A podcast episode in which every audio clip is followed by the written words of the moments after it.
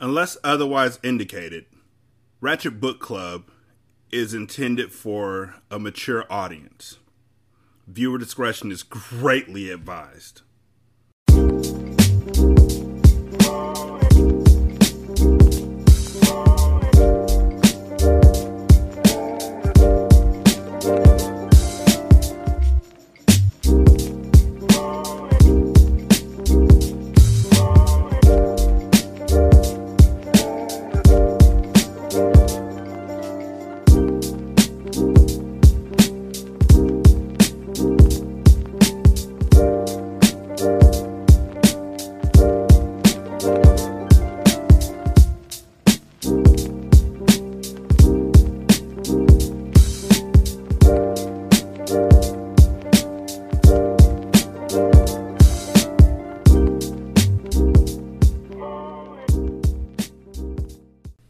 Welcome to Ratchet Book Club, where we read hood classics and good classics. I'm Derek.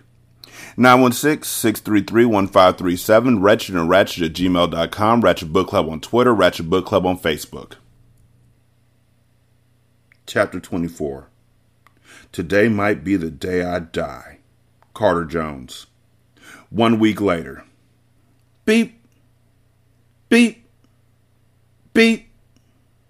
The steady pace of the heart monitor was the only cryptic sound that filled the room. Monroe sat silently, head bowed, forehead resting on the steeple fingers as he prayed for a miracle. Gangsters weren't at the top of the blessing list. I mean, they got their own reserve room in heaven, though, so I don't fucking know. The lifestyle they led made them undeserving of one, but Monroe prayed all the same. Shit was in disarray. Everyone was on edge. Moore had sparked a flame that was about to burn their entire empire down. Monroe had goons at Carter's door 24 hours a day. Even when visiting hours ended, a skilled gun waited in the lobby for the clock to spin until they began again. Carter was too vulnerable to go unprotected. With a bullet to the chest, he was lucky to even be alive. He hadn't opened his eyes yet, but after days of being on a ventilator, he was finally breathing on his own. That was one step in the right direction. The Grim Reaper was at Carter's door, and there was nothing that anyone could do to save him. Carter had to fight it. Just open your eyes, bro, Monroe stated. The weight of the world seemed to fall on Monroe's shoulders. Carter's wishes were to send Zaire away, and although Zaire had fought it, Monroe had sent him away. Baraka had been silent, but Monroe knew the enemies unseen were the worst kind. He needed Bree safe. He didn't want her in the middle of another war, and although they needed the manpower, Zaire had to leave. Zaire was the only person on earth that Monroe was sure loved Breeze fully. Zaire would die before he let anything happen to Breeze. It had been imperative that they leave. Monroe had wanted to lead the cartel for so long. He had wanted to fill his father's shoes, to be the boss, but now that Carter's life hung in the balance, it no longer mattered. They were blood brothers, the only two men left to carry on their father's legacy. There was a time when their bond hadn't been so strong, but now they were each other's keeper. If Carter's death is what it took for Monroe to step into his father's shoes, then he no longer wanted to. It was family over everything, including ambition. Monroe's phone rang, and he knew exactly who it was before he answered. Miamor. She had been calling on the hour for a week to see if Carter had awakened. She too had been sent away. Monroe sent her to Aries Place in Idaho. No one, including Baraka, would look for her there. The last thing he needed was for her to die on his watch. Until Carter awakened, Miamor would remain in hiding. No matter how gangster she thought she was, Monroe could see the fear in her eyes. She had crossed a dangerous line, and until Carter woke up, it was Monroe's job to keep her safe. Money, how is he? She asked without saying hello. He's the same. Not good, not bad. There's no change in his status, Monroe informed. I need to see him, she whispered.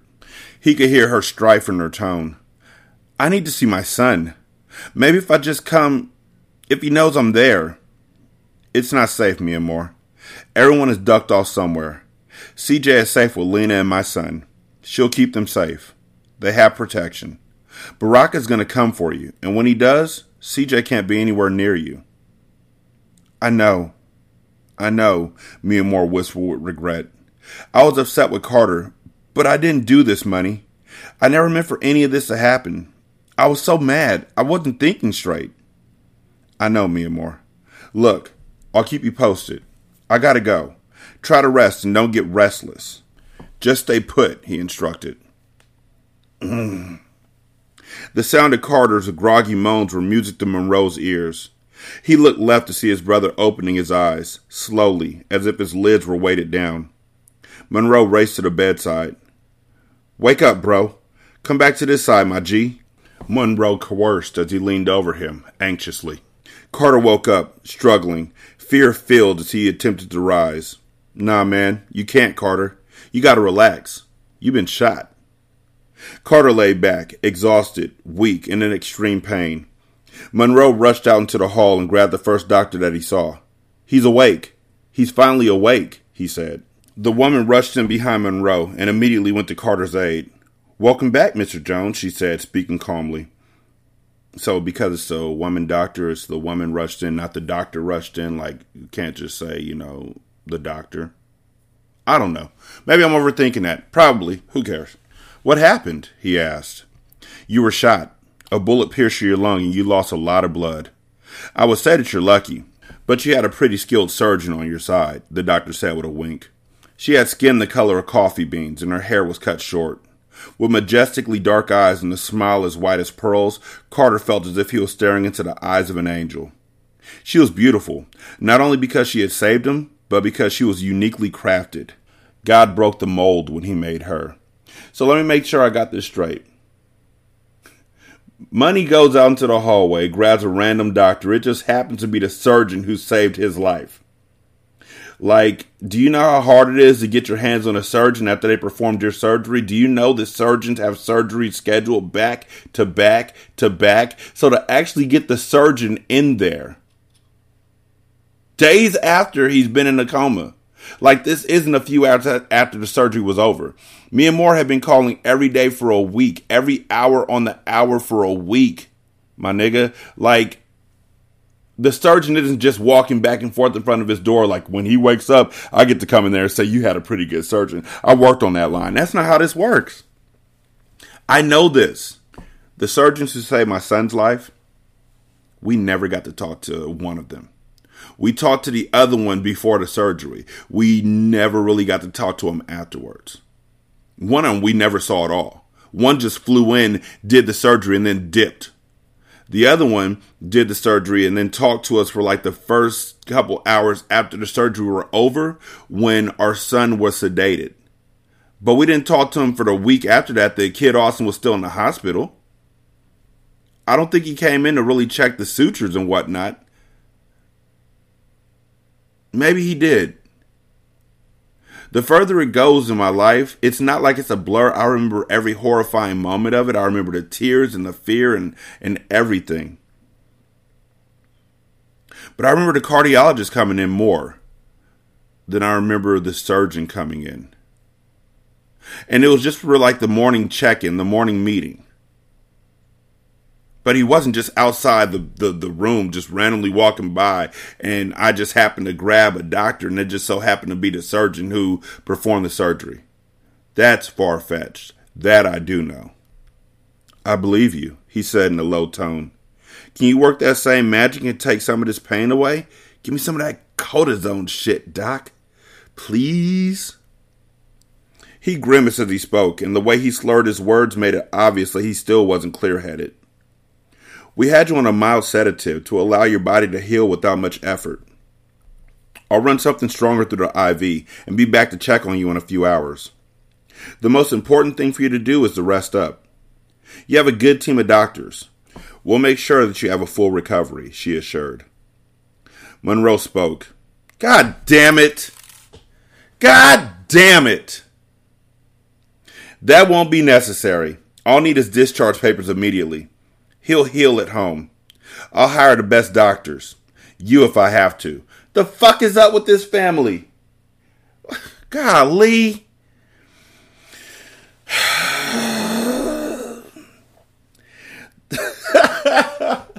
the authors of this book clearly do not trust doctors and hospitals. Like they got some sort of deep seated drama or trauma or both.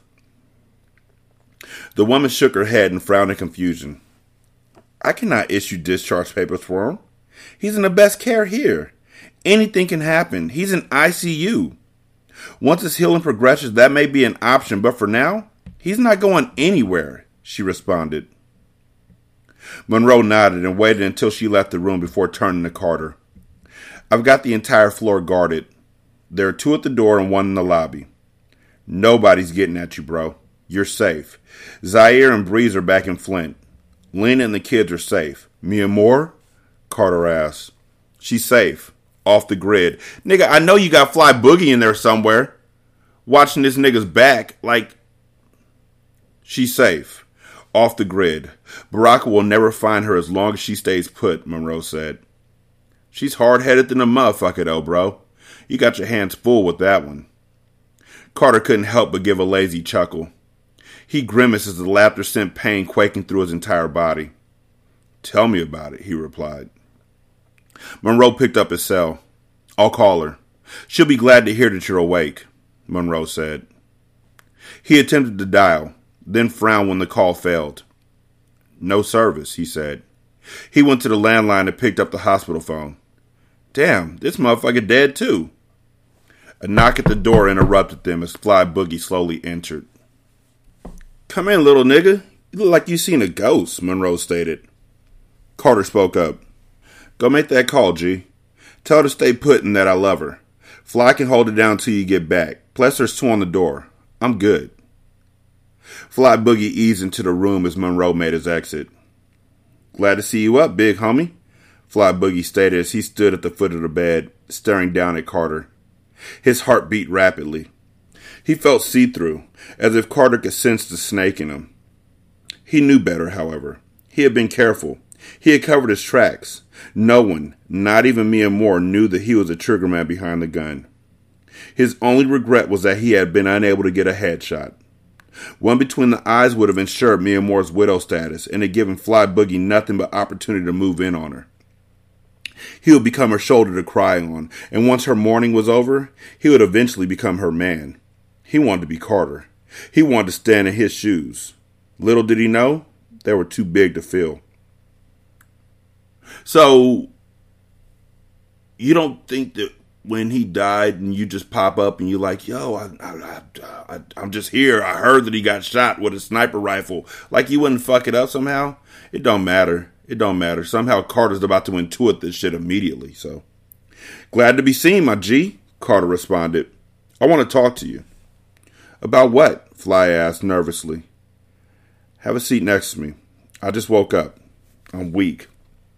Even speaking too loudly hurts, Carter stated. Fly Boogie slowly walked to the chair next to the bed and sat. Zaire's taking a little vacation, and shit's about to get real. I'm gonna need someone to take his spot, someone I can trust. Monroe and I can't hold shit down by ourselves. While we were away, you held my family down. You are loyal to Miamor and to the cartel. I want to pull you closer, put some money in your pocket, show you the game. I'm good. I'm eating, Fly Boogie said. Carter smirked. That's mediocre money. You're hood rich. You're on the distribution side of the game, Fly. I'm talking corporate. Private jets, hundreds of kilos, all that. We ain't on no corner shit. I'm asking you to stand beside me, not behind me, Carter explained. But there's a war to get through first. Lines have been crossed, and if we're going to come out on top, I need killers around me. Loyal niggas that I can trust. Can I trust you, little homie? Monroe stepped out of the elevator and walked across the marble hospital floor, his red bottom designer shoes hitting hard against the tile. Fuck is up with the service in this bitch, he mumbled to himself as he tried to get his phone to work. He stopped over at the reception desk. Is there a phone I can use? he asked. The nurse shook her head and replied, The phone lines are down in the entire hospital. He nodded and turned away. Of course they are, he mumbled sarcastically.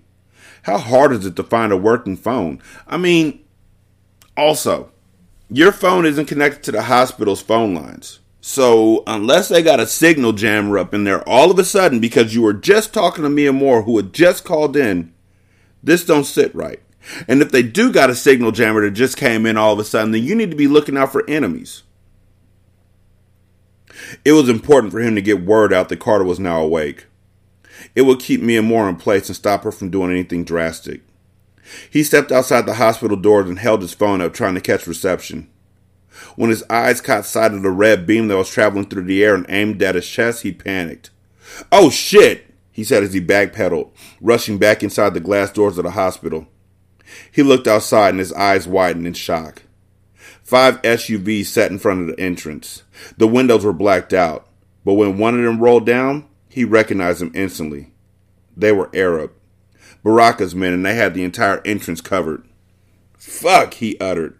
He rushed to the back entrance and opened the door slightly to find that another caravan of trucks waited there as well. They were surrounded, and although he was strapped and he had guards at Carter's door, they were outnumbered. He rushed back to Carter's room. They had to get out of there one way or the other. Can I trust you? Carter asked again. Of course. Yeah, fam, I got you, Fly Boogie replied. Carter held up his hand and Fly Boogie gave him a gangster shake. But when Carter looked at his wrists, he frowned. Carter tightened his grip, using all of his strength as he pulled Fly Boogie near in hostility. The fuck is this?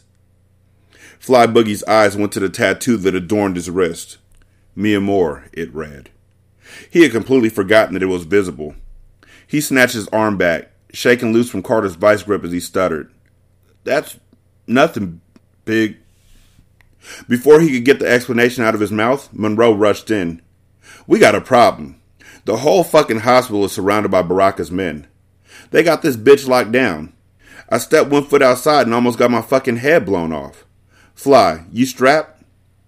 Grateful for the interruption, Fly Boogie averted Carter's deadly stare and lifted his shirt, exposing his pistol. Always, my nigga, he replied. Carter saw red. He wanted to body Fly Boogie, but he kept his cool and placed the issue at the back of his mind. Right now, they had bigger fish to fry. We got to get you out of here, Monroe said, directing his attention to Carter. I couldn't get word to Miamor. My phone ain't working. Neither are the hospital lines. Hand me your phone, he said to Fly Boogie. Fly immediately tensed because if Monroe went through his phone, he would find dirt on him. Fly Boogie had all types of pictures of Miamor on his phone. Pictures that he had taken of her when nobody was even paying attention. Her number was also on his call log too frequently, but if he refused, he would arouse further suspicion. He could feel Carter eyeing him. The spotlight was on him. He pulled out his phone and looked at it, quickly switching his screensaver from Miamor's face to default. He erased her contact information as well. The fuck? Little nigga, hurry up, Monroe said impatiently. Fly passed it to Monroe, apprehensively. Monroe slid the bar across the screen, but before he could dial even one number, he saw that the bars were low. Your signal's blocked too. It's Baraka, Carter informed matter of factly. Every phone in this building is probably useless. That's the oldest trick in the book. I'll go out and see if I can find a working line, Fly Boogie stated. Just as he was about to slide out of the room, Carter stopped him. We gonna finish that conversation, he stated, his bark fierce, territorial. Fly Boogie didn't respond, but his eyes widened in reaction. He slipped out of the room, and Monroe turned to Carter. We're sitting ducks in this bitch, Monroe stated. One way or another, Baraka's coming through them doors. Miamor put Yasmin in the dirt. I love her, bro. She's my rib. She sinned. Somebody has to pay for that. It won't be her, though. It won't be my son either. It doesn't have to be you either, money. You should have left with Zaire. This is my debt. I'll pay it on behalf of Miamor. Get out of here, money. Today just might be the day I die. Monroe pulled up a chair and sat beside his brother's bed. He pulled the gun from his waist and put it in his lap, then pulled the gun from his ankle and passed it to Carter. We're brothers.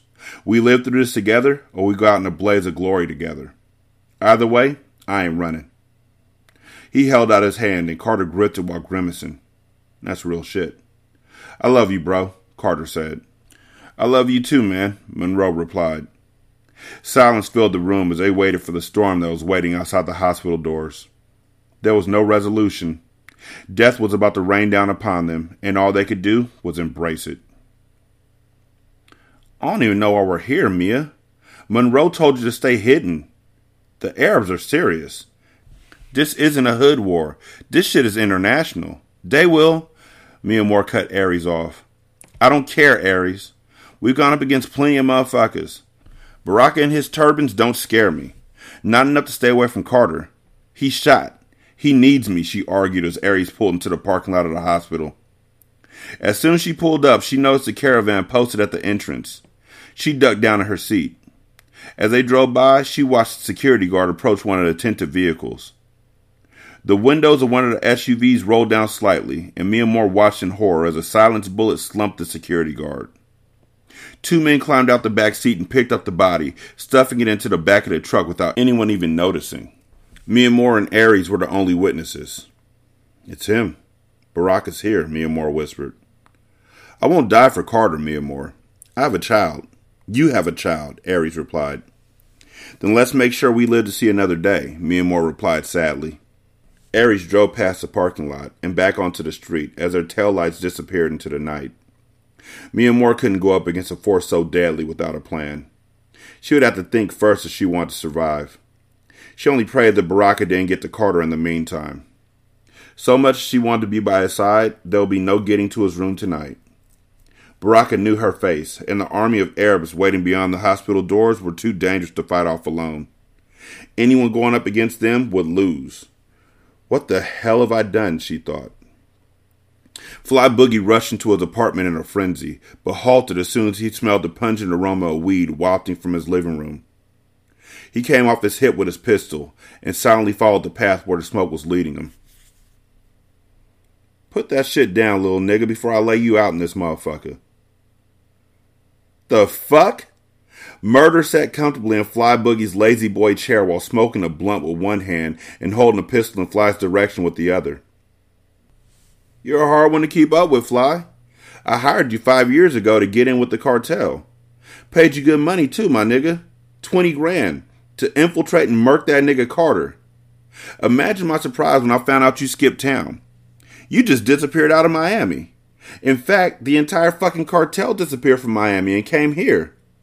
The only reason I even knew where to find you was because the news reported Carter Jones' shooting outside of a popular Vegas casino. You serious?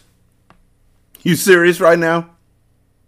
So this I I I I I, I I'm just wait. So at the end of book three, when Mecca had just been murdered in the church after Breeze and Zaire's wedding, when Money was still in a coma, and when Murder was flying out to the Bahamas to kill Carter, no word of Fly Boogie was mentioned at all in that book. We don't know what happened in the time between when Murder went to the Bahamas and he came back. We don't know what happened in any of that dead period for any of these motherfuckers. But at some point, Money woke up and Fly Boogie was installed not under Carter, but under Zaire. Fly Boogie was a kid from the South with a drawl who worked under Zaire. And we thought was Zaire's homie because when Zaire was trying to get away so then he could get to the plane so they could fly away at the end of book four. Fly Boogie was the one who was driving the car. Fly Boogie was the one who took the cops on a ride without knowing what was going to happen next. At no point did Fly Boogie have any connection to Carter in the fourth book. As far as we knew, again, it was him and Zaire, and he was just a, a lookout. He wasn't even a D boy, he was a lookout. This doesn't make any sense. It doesn't line up well. It doesn't. And so I'm hoping in the next few sentences, they're going to line it up well. Because while they want this to be a shock, it can only be a shock if it works. Otherwise, it is just ridiculous. And I don't want to deal with ridiculous right now. It ain't like that, murder. I was just putting in work. It took time to get close. I was gonna reach out. I finally hit the nigga Carter, but he didn't die. Nigga down bad though. He in ICU and everything. I slipped in to finish the job tonight, but some shit popped off. I had to sneak out of that bitch in hospital scrubs like I'm a nurse or some shit. Money was there and you keep insulting my intelligence and I'm gonna pop your melon, Murder said, Silence and Fly Boogie. Fly Boogie thought about shooting first, but Murder read his mind. By the time you get your aim right, I have one off already. I'm the better shot. Believe that, young. It was true. Murder had hired Fly. Just like Fly Boogie, Murder had a thing for Miamor. They both had a common goal to get Carter out of the way. At first, Fly Boogie was all about business. He had worked his way in. Miamor trusted him. Carter trusted him. Zaire vouched for him. Monroe never doubted him. By the time he got down fully with the cartel, he was making way more than a measly 20 grand that Murder had paid. So he moved west and said, fuck Murder's hit. But by the time Carter got out of jail, Fly Boogie had become completely smitten with Miamor. He wanted her for himself, and he was determined to knock Carter off so he could get close to her. Murder's reemergence was another problem that he would have to solve. Now, not only was Carter in the way, so was Murder. I could still finish the job, Fly Boogie said. Thing is, why? Why would you shoot Carter five years later? Murder asked rhetorically. He snapped his finger as if a bright idea had just hit him. Unless you're in it for self. I recognize that look in your eye, homeboy. That's a murder mama spell, little nigga. You fell in love with my bitch. That's why you cut me out. Once Carter was dead, you was gonna move in on her yourself. Nah, it ain't like that, Fly Boogie lied. It's exactly like that, Murder answered. He hit his blunt and chuckled as the smoke blew from his lips. That's a bad bitch. She does something to a nigga, he said. She almost killed me and I'm still running back to that pussy. She like a drug. Now what? You gonna kill me? Fly Boogie asked. Might as well quit playing games and get this shit over with. He was fearless. He had heart. Despite the treachery, Murder still liked him. Nah, you gonna finish what you started. Murder Carter. Then I'm gonna get my bitch back. You gonna shake this schoolboy crush you got going, and we gonna take over the cartel and the casino, Murder said. From what I understand, it all belongs to Miamor now anyway. It's her kingdom now. And once I get her from under that nigga Carter, she'll come back to daddy. I'm her beginning. I taught her everything she knows. I'm home. A bitch always come back home. To be continued. So again, and I really hate this. I always hate this. The fact that they are implying that women and dogs are similar. When they use bitch in this context, they are clearly stating that dogs always come home. Also, you didn't teach her anything, nigga. You taught her where to get guns at and where to dispose of guns. She did all the murdering on her own. And she tried to kill you. If there's not a sign that you need to let it go, that's it. Once somebody tries to stab you in the neck, let it go, my nigga. Like, shoot this nigga for having Miamor's tattoo on his wrist and let it go. None of this shit makes any sense. This ending doesn't make any sense. I don't like it. You're telling me that this nigga dressed up like a nurse and snuck out while these fucking uh, men outside in these SUVs are fucking capping security guards and just dragging them into the trunk. You're telling me this nigga somehow got out. A skinny ass black teenager dressed in scrubs somehow got away from a hospital where there are people surrounding the building. Okay. Okay. 916 633 1537. Wretched and Ratchet at gmail.com. Ratchet Book Club on Twitter. Ratchet Book Club on Facebook leave review on Podchaser, copy and paste that into Apple Podcasts, copy and paste that into Good Pods. Thank you to everybody who's checking us out on Good Pods and on Podchaser. I appreciate them both. Apple, y'all are cool. You can leave a donation at um, patreon.com slash single simulcast or at buymeacoffee.com slash sscast or on the Good Pods app. You can leave a tip.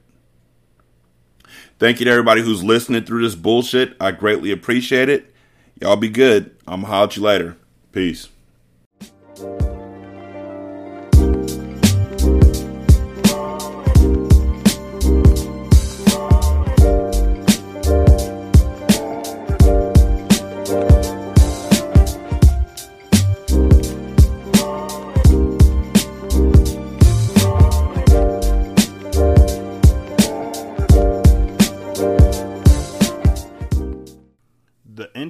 Outro to Ratchet Book Club is by that kid Garan, and it's called Goodbyes.